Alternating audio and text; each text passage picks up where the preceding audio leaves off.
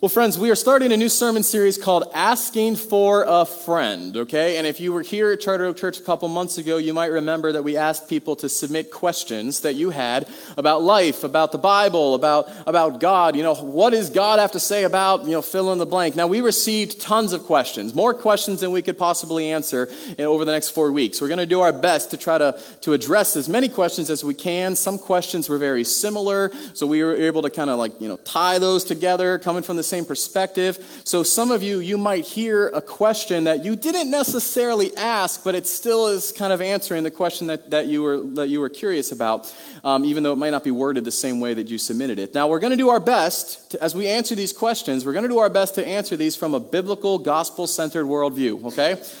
Now, I recognize that as we engage in some of these answers to these questions, some of you actually might find yourself wondering if you disagree, right? And thinking, oh, is, is that okay, right? Well, um, one of the things to remember whenever, whenever Christians begin engaging different types of opinions on various issues, one of the things to remember is that there's a category, you could say, of what's called essential beliefs and non-essential beliefs. Now, Charter Oak Church has a list of essential beliefs, things that the church takes a firm stance on, but there are tons of things that Christians across the ages have referred to as non-essential beliefs. And non-essential beliefs are things that Christians can faithfully disagree on, even though they come together, they study the Bible together, they come to various conclusions, and they might disagree, but they can still disagree in love. So saying all of that, it actually is going to set us up for our first question. Are you ready for it? Okay, our first question is this. When is division healthy in a church or a family? Thanks for starting us off on an easy one, guys. Okay, well, before we can even understand division, we gotta actually, we gotta know the opposite. Before we can understand what, you know, from a Christian perspective about division, what is a Christian perspective on unity, right? We need to know what that is first. So we're going to take a quick glance at three verses, just back, back, back, back, back to back, that talk a little bit about unity from in the New Testament. So first, John seventeen, okay? This is Jesus talking to his disciples, and here's what he says. He's praying for the disciples, and he says, Lord, you know, Father, I pr- my prayer is not for them alone. I pray also for those who will believe in me through their message. He's taught, Jesus is praying for you and me, people who will become Christians because of other Christians before them, the disciples. And then he says, what? My prayer is that they, all of them, may be one. Hear that? Father, just as you are in me and I am in you, may they also be in us, so that the world may believe that you have sent me. All right, that's John seventeen. Ready for another one? First Corinthians one. The Apostle Paul is writing to an early church, and he says, I appeal to you, brothers and sisters, in the name of our Lord Jesus Christ, that all of you, what? Agree with one another. You might be thinking, whoa, hold on. But we'll come, don't worry, we'll come back. Agree with one another in what you say, and that there may be no divisions among you, but that you may be perfectly united in mind and thought. If you're thinking, huh? Don't worry.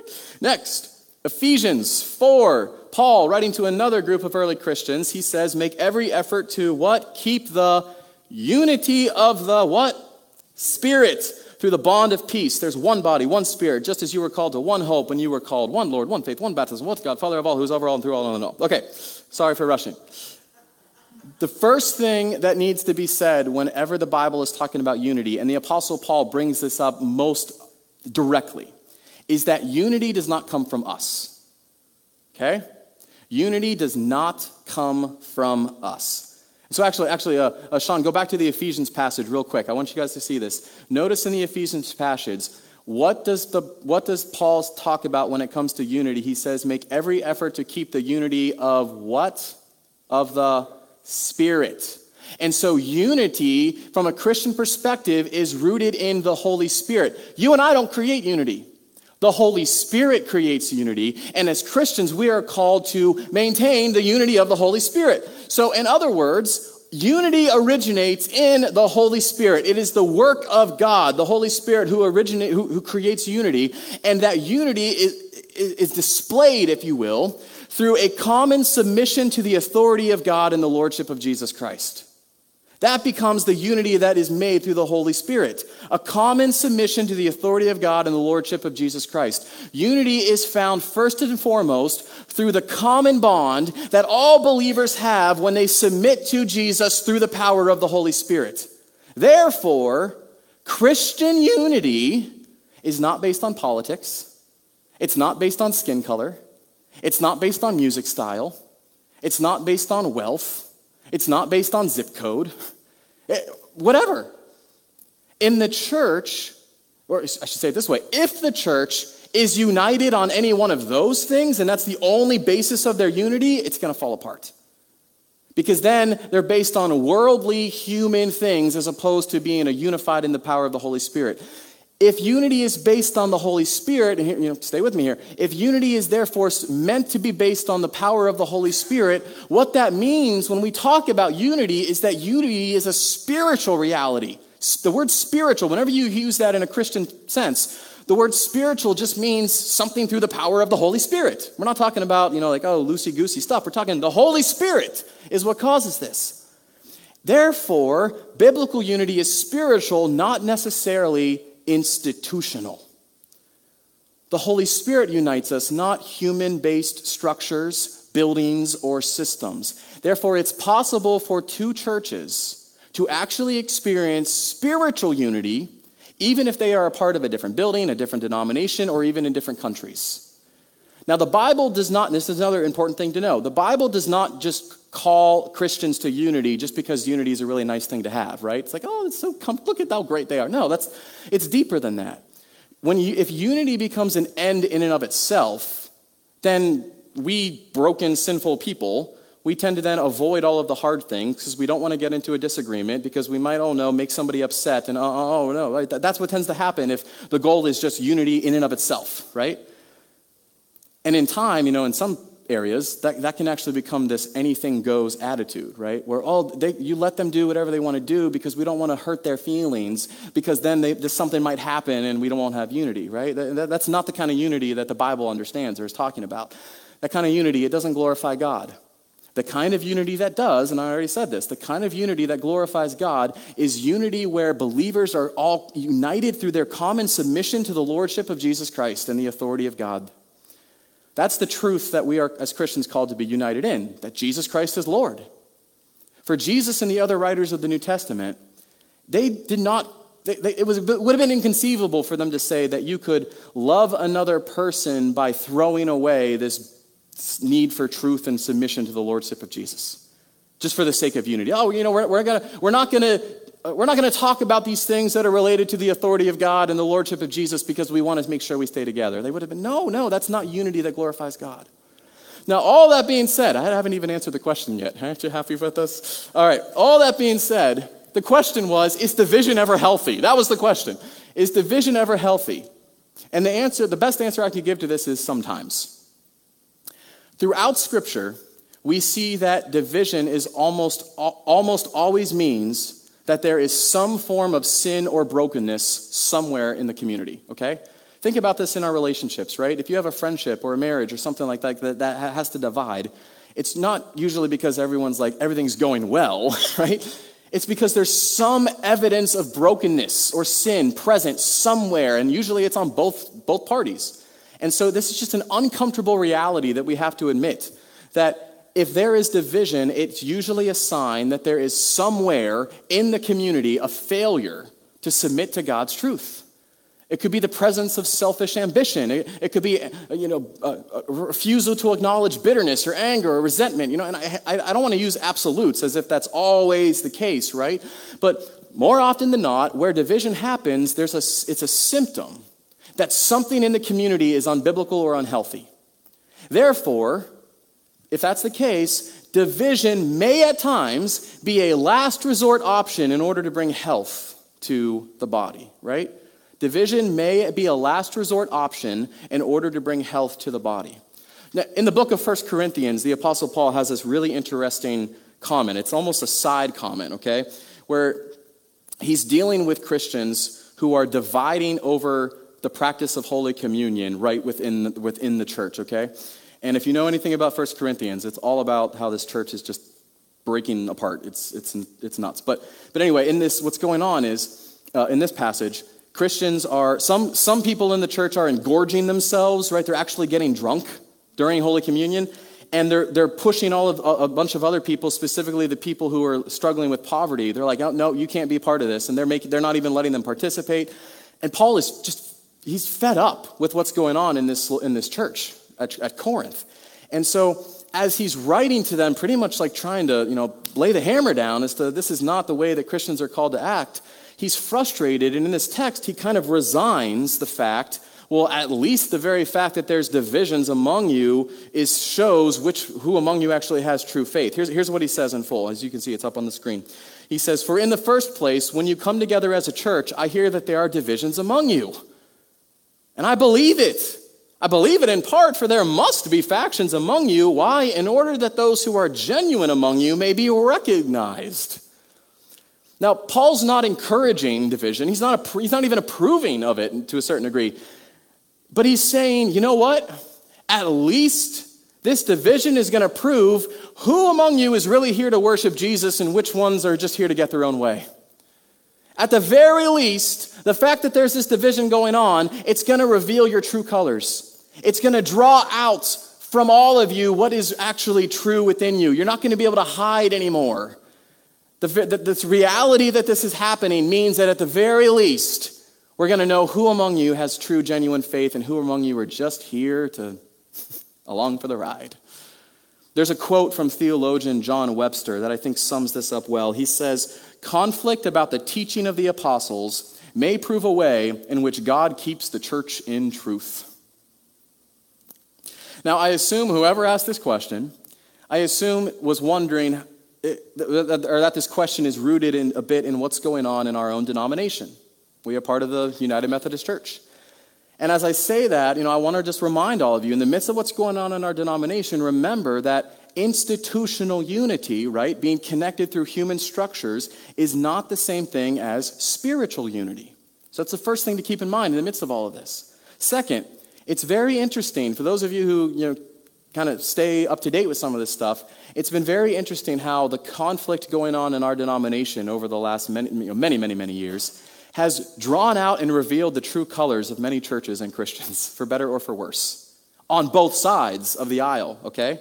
It's exposed a lot of the, the, the, the real what's the real motives behind what's going on.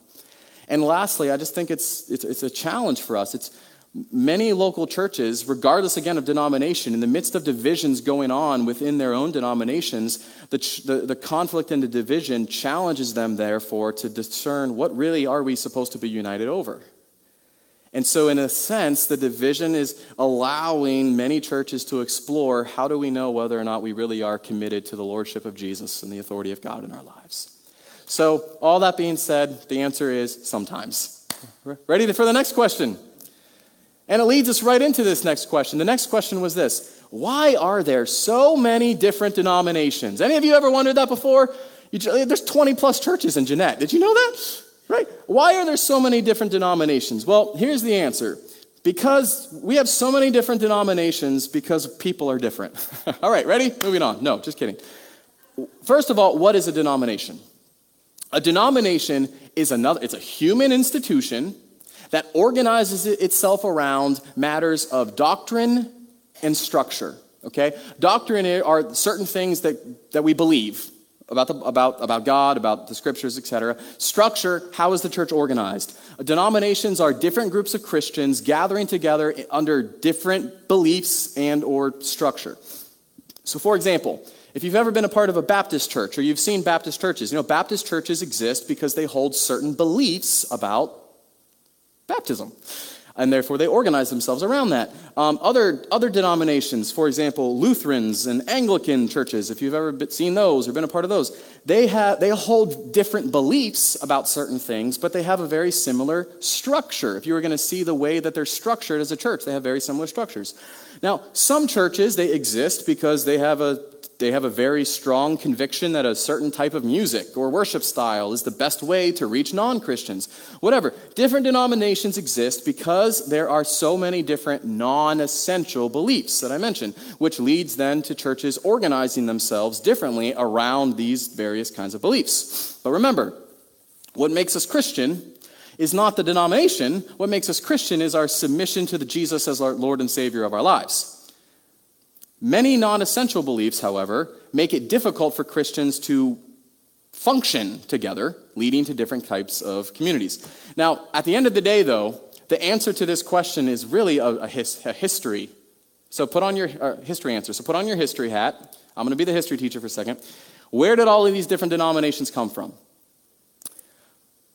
First, realize, because many Christians don't realize this, realize that the first thousand years of Christian history, okay, so Jesus, he rose from the dead, started the church.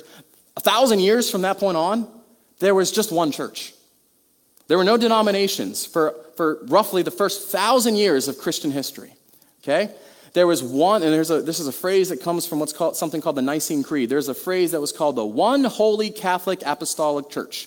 And the word Catholic is just a word that means universal, lowercase c. One holy, universal, Catholic uh, apostolic church. The only difference between churches in, for the first thousand years, the only difference was the location where they happened to be. Was the church located in Rome? The Christians in Rome? Was it the, the Christians who gathered in the city of, of Alexandria? Was it the Christians who gathered in the city of Constantinople? Right? You get the idea. That was the only difference. But then in ten fifty-four A D, the church in Rome broke away from all of the other churches over something that's much, I mean, we're not going to get into the reasons behind it, but that, but this, this split from, from the city, the, the churches in Rome, uh, the Christians in Rome, they, they separated from all of the other existing churches from other cities, and it had, the split had been brewing for a really, really long time, and then it finally happened. And the Christians who were living in Rome, the city of Rome, they eventually became known as the Roman Catholic Church, okay? And the remaining churches were all located in cities that were east of Rome, and they eventually became known as the Eastern Orthodox Church. So for some of you, if you're familiar with those different types of churches, that's kind of why they get their names, okay? So it's ten fifty-four A D, and we have now have two different groups of Christians, Roman Catholic ch- churches and Eastern Orthodox churches. But then five hundred years later, in fifteen seventeen, a man named Martin Luther, who was a Roman Catholic priest, he wanted to try and, and reform and protest against a variety of different doctrines within the Roman Catholic Church. He saw all kinds of corruption and, and, and, and abuse of power happening, and he was trying to reform these things. Well, as he was protesting all of these doctrines, people, uh, Martin Luther and the people who followed him, they got this nickname from the people around them. They started calling them these protestants, protestants, Protestants, okay? And what then happened was, eventually, all of these groups of Christians who, who found their, you know, source, if you will, from protesting these doctrines became known as Protestant churches. And historically, this is called the Protestant Reformation.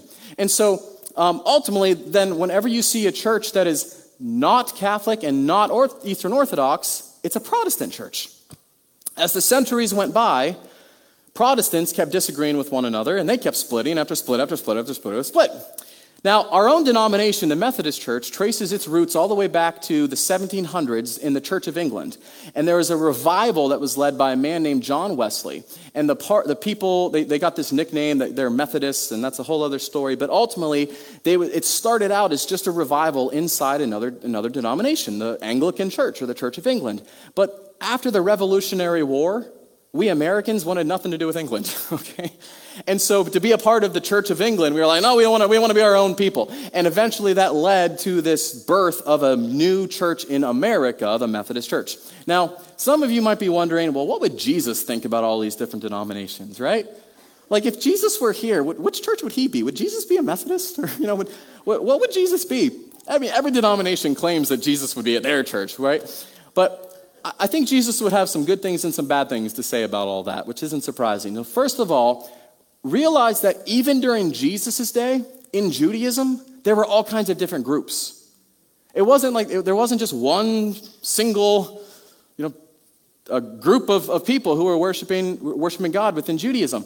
There were all kinds of different groups within Judaism. There were Pharisees. There were Sadducees, there were Essenes, there were Nazarites, there were Zealots, right? There were all these different groups. And Jesus never condemns people for being a part of a different group. When we read the stories of the gospel, we see Jesus only condemning people not because of their what group they were a part of, but because of how they viewed God or the way in which they were abusing God's word for how they would interact and love other people.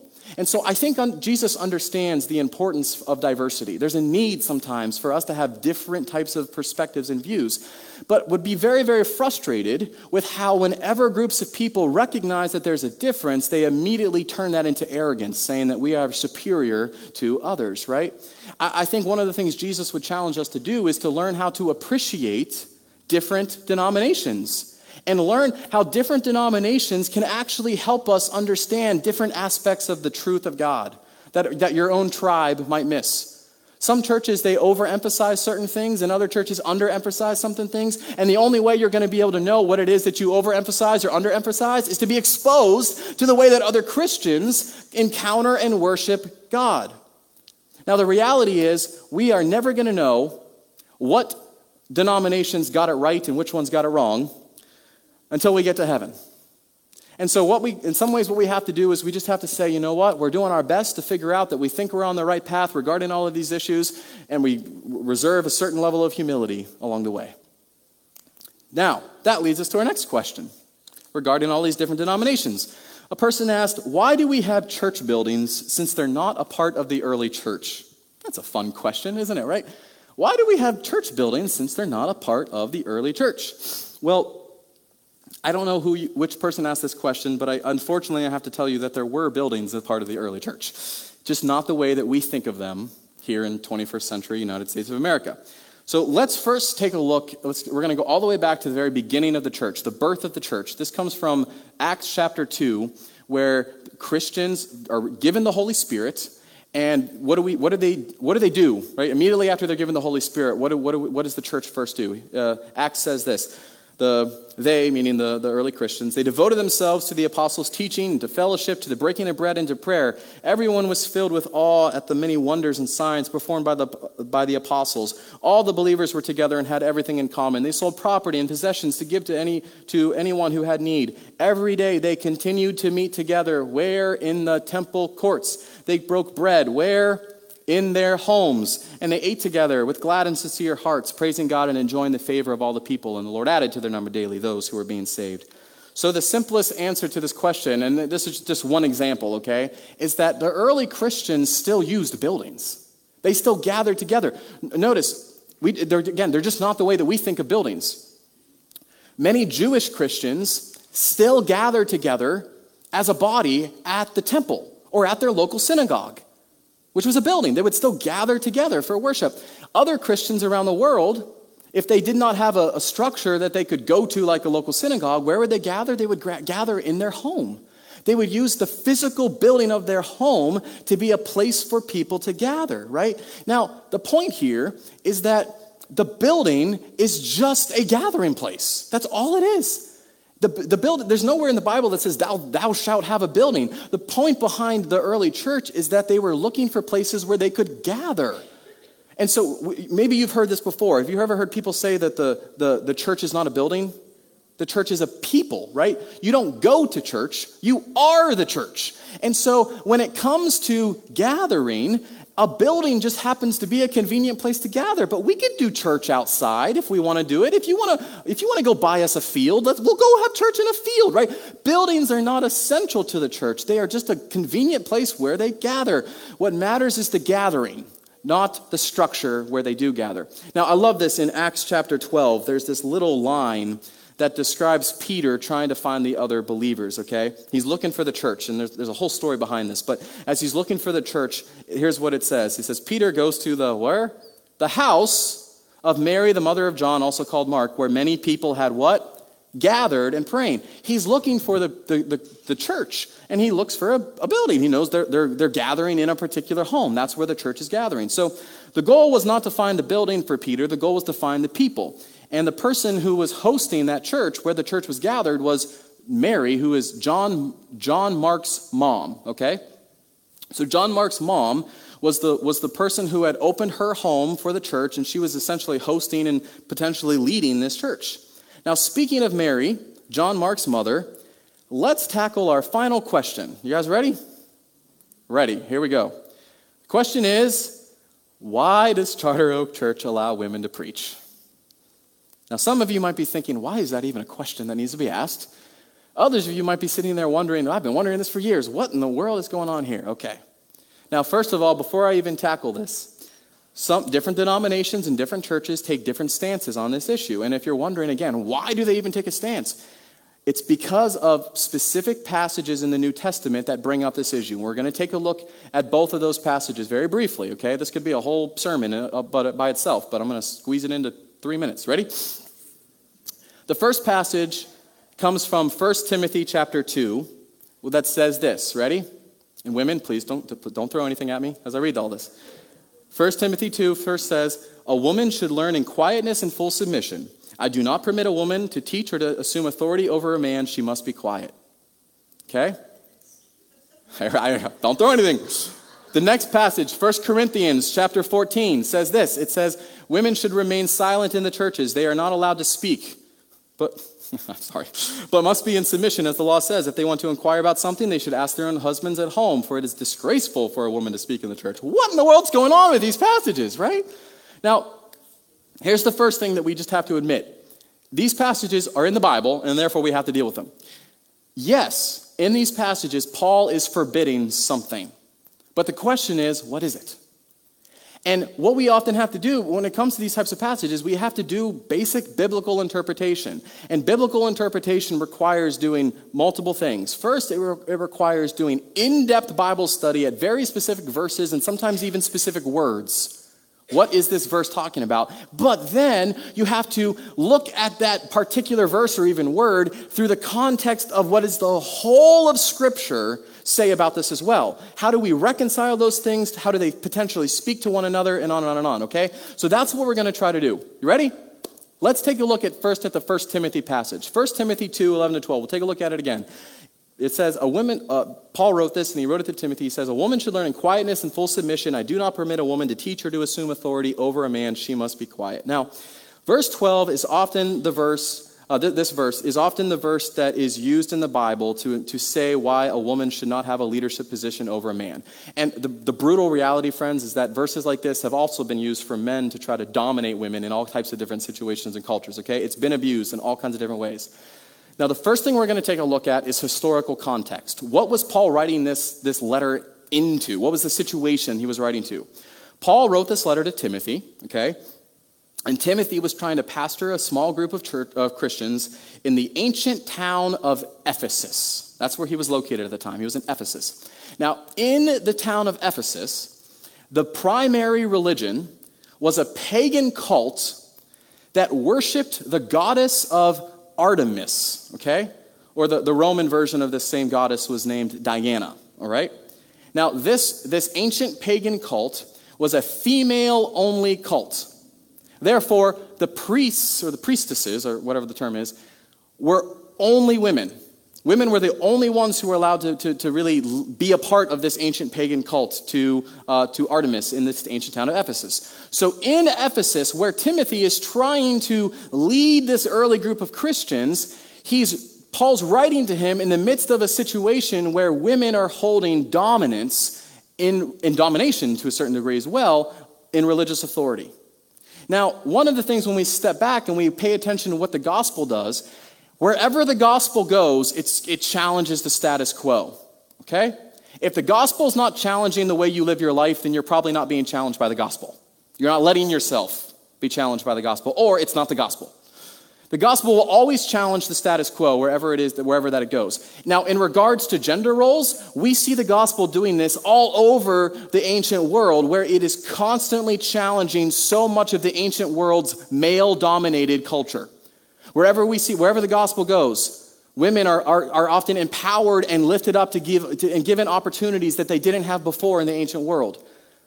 But here in Ephesus, it's the women that have power and authority rooted in this pagan religion. And therefore, some scholars have actually pointed out that verse twelve is Paul trying to warn Timothy to not allow this early church that's forming in Ephesus to morph into the, the broader religion of the day, where it's a female-only cult, where where where women are are leading and uh, leading this this dominated pagan part of, of Ephesus. So that's one thing to keep in mind, is this historical context that he's writing into. The second thing we're going to take a look at is some very specific kind of word studies as to of the Greek. Okay, ready?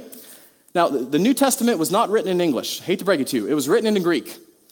There's two words in verse twelve that we're going to take a deep dive into uh, that the way they get translated into English makes a huge impact in the way that we, we understand this. And stay with me, okay? The first word is the word quiet, right? It shows up there two times, quietness and the very last word, quiet. In the N I V, when we hear this word quiet, the way that it gets translated into English, we tend to hear that word and we think it means that Paul is saying, shut up and listen, right? But this word in Greek that's used, else, it's used elsewhere in the New Testament. It's used in Thessalonians and some other places, where when, when the word, the word gets used in those other locations, the context, they change the translation to not be quiet, but to be, un, but to be this word in English, undisturbed, right? Or settled. Those types of words. And the word, therefore, in these other contexts that is translated quiet here is used to is often used to maintain a particular, you could say, order within the worship body, within the service. And so it's not saying, you know, women are never allowed to speak, as much as it's trying to imply that there's a sense of, of settledness or undisturbedness that needs to occur within the body. Now, the next word that we're going to take a look at is the word, this is, okay, it's tech, it's three words in English, okay? The phrase, assume authority over. Do you guys see that phrase up there? The phrase, assume authority over. In Greek, it's actually one word. That's one word in Greek. It's it's pronounced authentine, all right? Authentine, authority, authentine. Now, this is the only place in the entire Bible where this word is used, this Greek word. The only place in the Bible where this Greek word authentine is used. And no, and, and when this word is used, it does not mean what it could be referred to as positive authority, okay? There's a, there's a word that Paul could have used if that's what he wanted to say. Po- when I say positive authority, positive authority means when somebody is, you know, rising in leadership or being called to leadership in some sense, and they're saying, oh, I'm going to take over this place because I'm being called to do this, okay? That's the idea of positive authority. But this word is the word in Greek that is often used for negative authority.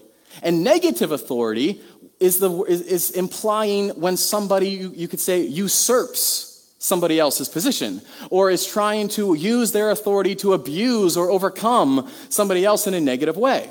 And so most likely what Paul is prohibiting here is the use of a woman using negative authority or abuse to override or intrude or usurp Another per, another person's authority. Not necessarily saying that a woman is never allowed to engage in spirit, Holy Spirit empowered leadership or teaching. Now, when you add the, the, the, that to the historical context where they know that was happening in the town of Ephesus, you begin to see what, where, where the, the interpretation of these verses are coming from. Now, some of you, you might be thinking, I need to know more, Pastor Ben. I am so, I'm, I gotta tell me more. And if that's you, I, I encourage you to reach out to me. You know, text me, email me, let's let's get coffee so we can talk more about this if you wanna learn more. But in a nutshell, this verse is, pro, is pro, prohibiting the abuse of authority by women within that culture in which female priests were already in control of all worship-related activities. Okay, there's another passage. You ready for it? Okay, First Corinthians fourteen is the other passage we we cited, and there it is up on the screen, okay? I'm not gonna read the whole thing right now, you can see it up there. This text comes, um, as I said, it's in First Corinthians, and it comes in the same book of the in, a, in the same book of the Bible, First Corinthians. There's other places earlier where Paul is encouraging women to be interpreting and prophesying and even teaching, living into these gifts. And so sometimes it's like, what? How, how do you? How do we conflict? How, those, those seem to conflict. How do we reconcile these two passages? Now, the view that makes the most sense about this passage. Stops, we have to step back and we have to take a look at the whole passage of First Corinthians chapter fourteen. And the whole chapter is about disruptions in the worship service. Paul is trying to bring order to the worship service and what's going on. What was going on in this setting was that many women during the worship service were interrupting their husbands to ask questions.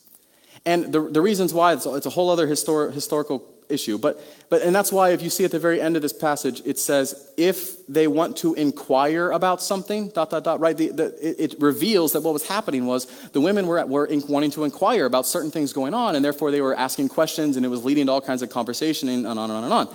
And so all of these questions were disrupting the worship service, preventing worship from being able to happen. And so the purpose behind this text is Paul trying to tell to, tr- to tell the church in Corinth that the women need to wait until the service is over to be able to start asking all these questions and learn more, because it's preventing worship from being able to happen. The purpose is not to silent women into submission, it's to maintain worship. Now, again, that's more we can talk about about that, because one of the biggest challenges that we often have when, when facing these questions is, how do we know when something is just cultural versus when is something a timeless command, right? That, that's one of the biggest challenges of biblical interpretation. When is something a very specific cultural command that we understand the purpose for it and what's the bigger truth, versus when is something a timeless command that Christians need to obey at all times and places? Sometimes it's very easy to determine that, and other times it's very difficult to determine that. But the reality is we all do it. So for example, at the very end of Romans sixteen, Paul gives a command to the Christians living in Rome. Do you know what he says to the Christians in Rome at the very end of Romans sixteen? He commands them to greet one another with a holy kiss. How many of you kissed each other when you got here this morning? Well, it could. One person could say, if you're not greeting one another with a holy kiss, then you're disobeying Scripture, right? But other people say, no, we not, we know that that doesn't apply to us today, because, so, and I'm not trying to argue one way or the other, but I'm trying to say, do you see the complexity of trying to determine when is something cultural specific versus when is something timeless? That's part of the debate. That is something, if you want to learn more about, reach out to me and talk. Now, the last thing we're going to do is we're going to stop on this issue. We just took a look at the two passages that are often cited to say why a woman should not be allowed to preach. Why does Charter Oak then allow women to preach? First of all, because of those interpretations that I just gave you. But second of all, because when you take a look at the broader whole of Scripture, we see a totally different narrative, okay? First, I'm going to run, rush through these, okay? They're not on the screen, so write these down if you want to know what they are. First, in the opening pages of the Bible in Genesis, we see God creating a man and a woman to be companions, to be partners. There's a sense of equality that exists between these two, these two sexes, man and woman. They are meant to complete one another. Hierarchy and submission does not show up until after sin enters the world. And so it raises this question that God's original intent was not for have be this, this strong hierarchical, this person oversees and dominates the other, but the original intent was to be a, a companionship between two people that complement one another. Then, rushing ahead to Jesus' day, Jesus was a rabbi, and rabbis were, uh, were not allowed to teach women. But we see Jesus doing this time and time again throughout his entire ministry, constantly empowering and raising women up to teach them and giving them opportunity. Perhaps most famously, Luke chapter ten, there's these two sisters, Mary and Martha, and Jesus tells Mary that her decision to sit at the feet of Jesus and learn was the better decision, as opposed to what Martha chose, which was to continue to do the household chores. Sometimes we see that passage and we're like, oh, you know, it's better to sit and pray as opposed to work in the kitchen. Maybe. But one of the things that Jesus is doing is he's actually telling Mary that her decision to sit at the feet of Jesus and learn, that was a that was a, a, a job that only men were supposed to do.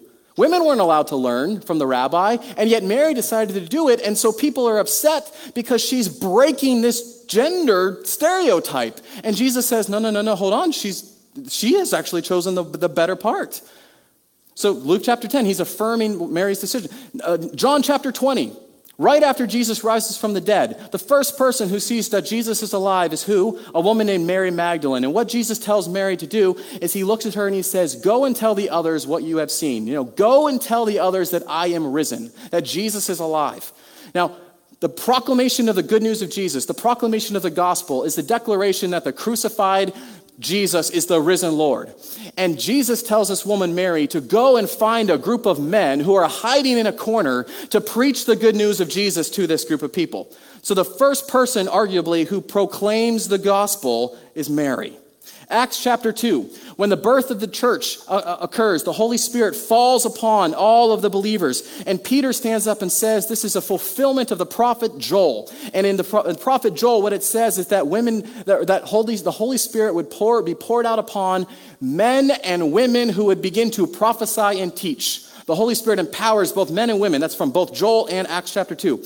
Uh, we, we briefly looked at this before, Acts chapter twelve, John Mark's mom was the one who was hosting the church. In the ancient world, the person who was often hosting the church was the person leading the church, okay? And so It's possible that John Mark's mom was the one who was actually organizing and leading this, this, first, this early church.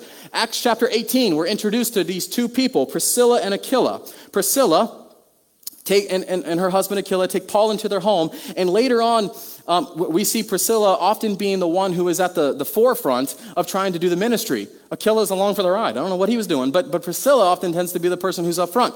Uh, later on in Acts chapter eighteen, we're told that Priscilla teaches a man named Apollos more about the Bible, more about how to, to preach God. So Priscilla's teaching another man, Apollos. Romans chapter sixteen, Paul comments, commends Priscilla as a co-worker in the faith, implying that she is also just like up there just as much as he is, just like Paul. Romans sixteen as well, we're introduced to another woman whose name is Junia, and Paul calls her an apostle, right? What, what, this is the one of the only people that Paul refers to as an apostle. And he recognizes her by name. And in the ancient world, to be an apostle was this high level of authority in the church. All of this, what I'm trying to say is the weight of, of evidence across the scriptures where we see women being lifted up in authority and leadership, and, and combined with these interpretations that we see in First Timothy and First Corinthians fourteen, is one of the reasons why we at Charter Oak Church are, are, are willing to lift up and empower women to take roles of leadership and authority and teaching as well. Now, like I said, we can keep talking about that. But as I wrap up this message and as we continue on in this series, I want to leave you with a very important quote that Saint Augustine said almost fifteen hundred years ago. Here's what he said. In essentials, unity. In non-essentials, liberty. But in all things, love. Your questions are important. But as we wrestle with these questions together as a church, may we not forget that we are united in Christ. We are brothers and sisters. Let us make sure we are constantly returning and submitting to the Lord Jesus Christ. Let's pray. Lord God, I praise you for the ability to discuss and learn and, and dive into deep and important aspects of your word. And I pray that as we process all that we've just said this morning, that you would help us to reflect on how we might apply your word to our lives. And may we most of all, Lord, remember to worship you in all things. In Jesus' name, amen.